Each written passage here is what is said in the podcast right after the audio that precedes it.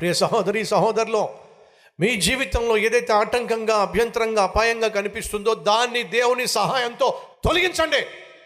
దేవుని సన్నిధిలో జాడించండి.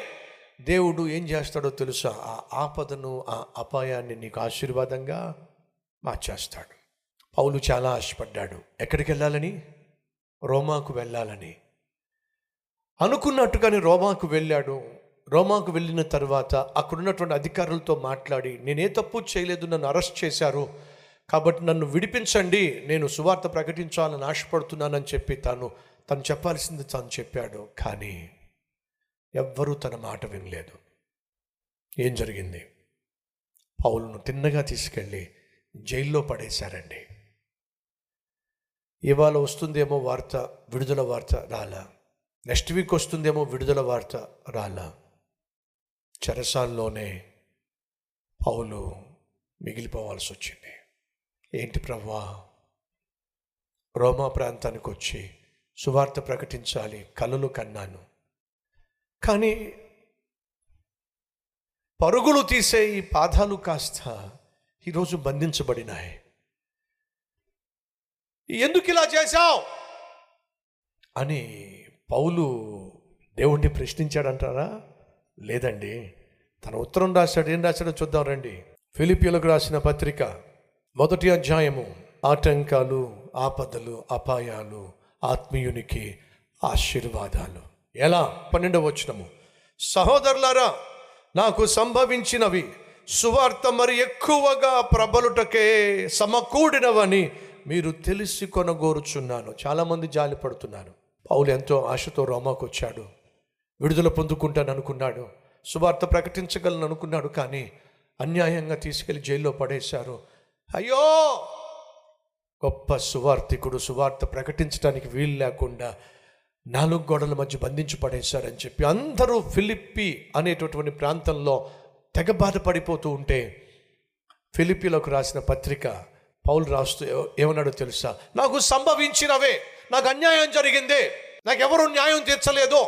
నా పక్షమును ఎవడూ నిలబడలేదు. ఈరోజు నేను సంఖ్యలతో బంధించబడి చరసాల్లో ఉండిపోయాను. మీరు బాధపడుతున్నారేమో జాలి పడుతున్నారేమో మీకు ఒక విషయం చెప్పాలనుకుంటున్నాను. ఏమిటి అంటే నేను ఆశించిన దానికంటే అడిగిన దానికంటే అద్భుతమైన సేవ నేను ఇక్కడ చేస్తున్నాను. నా దేవుడు అద్భుతమైన సేవ జరిగిస్తున్నాడు. ఏం అద్భుతమైన సేవ అండి? చరసాల్లో బంధించబడినటువంటి పౌలు ఏం అద్భుతమైన సేవ చేశాడు? జాగ్రత్తగా వినండి. ఆ రోజుల్లో సాధారణంగా చెరసాలను కాపుగాసేటటువంటి సెక్యూరిటీ గాడ్స్ ఎవరైతే ఉంటారో ప్రతి నాలుగు గంటలకు మారుతూ ఉంటారు. రోమా సామ్రాజ్యంలో రోమా సైనికుల యొక్క సిస్టమ్ అది. కాపుగాసేటటువంటి వాళ్ళు మారుతానే షఫల్ అవుతూనే ఉంటారు. నాలుగు గంటలకు ఇద్దరు మారిపోతారు. నెక్స్ట్ నాలుగు గంటలకు ఇద్దరు వస్తారు. నెక్స్ట్ నాలుగు గంటలకు ఇద్దరు వస్తారు. నెక్స్ట్ నాలుగు గంటలకు ఇద్దరు వస్తారు. అనగా ఇరవై నాలుగు గంటలని జాగ్రత్తగా మీరు డివైడ్ చేస్తే చెప్పండి. ఆరు ఇంటూ పన్నెండు ఆరు ఇంటూ రెండు ఆరు నాలుగులు ఇరవై నాలుగు కదా? ఇద్దరు ఇద్దరు సైనికులు ఉన్నట్లయితే కాపు కాసే వాళ్ళు ఇద్దరు ఉన్నట్లయితే పన్నెండు మంది కదా? రోజుకి ఎంతమంది వస్తారు అక్కడికి? పన్నెండు మంది కదా? నెలకి ఎంతమంది వస్తారో చెప్పండి. ఇంచుమించు మూడు వందల మంది కదా? పన్నెండు నెలలకు ఎంతమంది వస్తారో చెప్పండి. ఇంచుమించు మూడు వేల ఆరు వందల మంది కదా? రెండు సంవత్సరాలకు ఎంతమంది వస్తారో చెప్పండి. ఇంచుమించు ఏడు వేల నుంచి ఎనిమిది వేల మంది కదా? విచిత్రం ఏమిటయా అంటే పౌలు అనుకున్నాడు నేను వెళ్ళి రోమాలో వాక్యం ప్రకటించి ఒక సంఘాన్ని స్థాపిస్తాను. ఆ రోజుల్లో సంఘాన్ని స్థాపిస్తే ఇరవై మంది ముప్పై మంది యాభై మంది తిప్పి తిప్పి కొడితే. పౌలు ఒకవేళ ఆ ప్రాంతానికి వెళ్ళి సువార్త ప్రకటించి సంఘం స్థాపిస్తే ముప్పై మంది నలభై మంది యాభై మంది ఆ సంఘంలో సభ్యులుగా ఉండేవాళ్ళు. కానీ దేవుడు ఏం చేశాడో తెలుసా? పౌలును ఆ విధంగా సేవ చేయించకుండా చెరసాలోనూ పెట్టాడు. కొన్ని వేల సైనికులకు సువార్త ప్రకటించేవాడిగా దేవుడు ఏర్పాటు చేసుకున్నాడు. ఎంతమందికి చెరసాల్లో ఉండి తను వాక్యం చెప్పుంటాడే అంటే సుమారు ఏడు వేల నుంచి ఎనిమిది వేల మందికి నాలుగు గంటల సేపు. ఎన్ని గంటల సేపు? ఒక్కొక్కరికి నాలుగు గంటల సేపు లేక ఇద్దరిద్దరికి నాలుగు గంటల సేపు వాక్యం చెప్పుంటాడు. చరిత్రలో ఈ మాట ఉంది ఏమిటంటే తాను చెప్పిన సువార్త వల్ల ఎంతోమంది ఆ చెరసాలను కాపుగాసేటటువంటి సెక్యూరిటీ గార్డ్స్ రక్షించబడ్డారు అనేది చరిత్ర సెలవిస్తున్నటువంటి వాస్తవం. ప్లస్ ఒకవేళ రోమాలోనే పౌలు చివరి వరకు ఉండి ప్రసంగాలు చేసుకుంటూ ప్రసంగాలు చేసుకుంటూ ప్రసంగాలు చేసుకుంటూ ఉంటే ప్రసంగాలు చేసుకుంటూ ఉండిపోయేవాడు. కానీ ఏ ప్రసంగాలు చేశాడో మనకు తెలిసేది కాదు. కానీ అలా పబ్లిక్గా ప్రసంగాలు చేయలేకపోయినటువంటి పౌలు ఏం చేశాడో తెలుసా? పత్రికలు రాశాడు.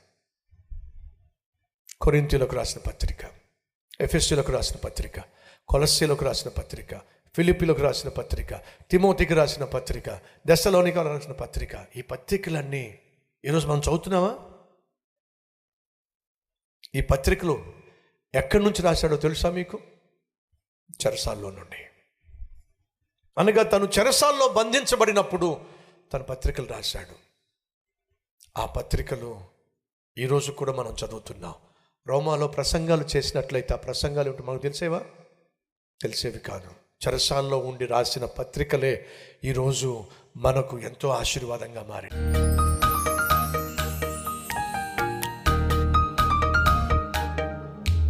సైతానుకు లోబడిపోయిన సైతాను చిక్కుల్లో చిక్కుకుపోయిన ప్రతి ఒక్కరిని విడిపించయ్యా. అయ్యా నమ్మకమైన సేవకులను లేవనెత్తండి. నాయన సంపూర్ణ సేవకు తమ జీవితాలు అప్పగించే వారిని లేవనెత్తండి. బాధ్యత భారం కలిగినటువంటి వారిని లేవనెత్తండి నాయన. నాయన శుభార్త ప్రకటించే వారిని లేవనెత్తండి. సంఘంలో జరుగుతున్న సేవలో నేను కూడా పాలి భాగస్తురాల్ని కావాలి భాగస్తుని కావాలనే వారిని లేవనెత్తండి. నాయన ఏ ఒక్కరూ కూడా నాయన సైతాన్ యొక్క బంధకాల్లో బందీగా ఉండడానికి వీల్లేదయ్యా. ప్రతి ఒక్కరిని విడిపించు నాయన. ప్రతి ఒక్కరి జీవితంలో నాయన ఆశ్చర్య కార్యాన్ని అద్భుతాన్ని ప్రారంభించినందుకు మీకే వందనాలు మీకే స్థుతులు మీకే స్తోత్రాలు స్తోత్రాలు. చెల్లిస్తున్నావు నాయన. అయ్యా ఈ రక్షణ సువార్త ప్రకటించబడాలి. భారతదేశంలో ప్రతి ఒక్కరూ నాయన నీ ప్రేమను గూర్చిన సత్యాన్ని వినాలి.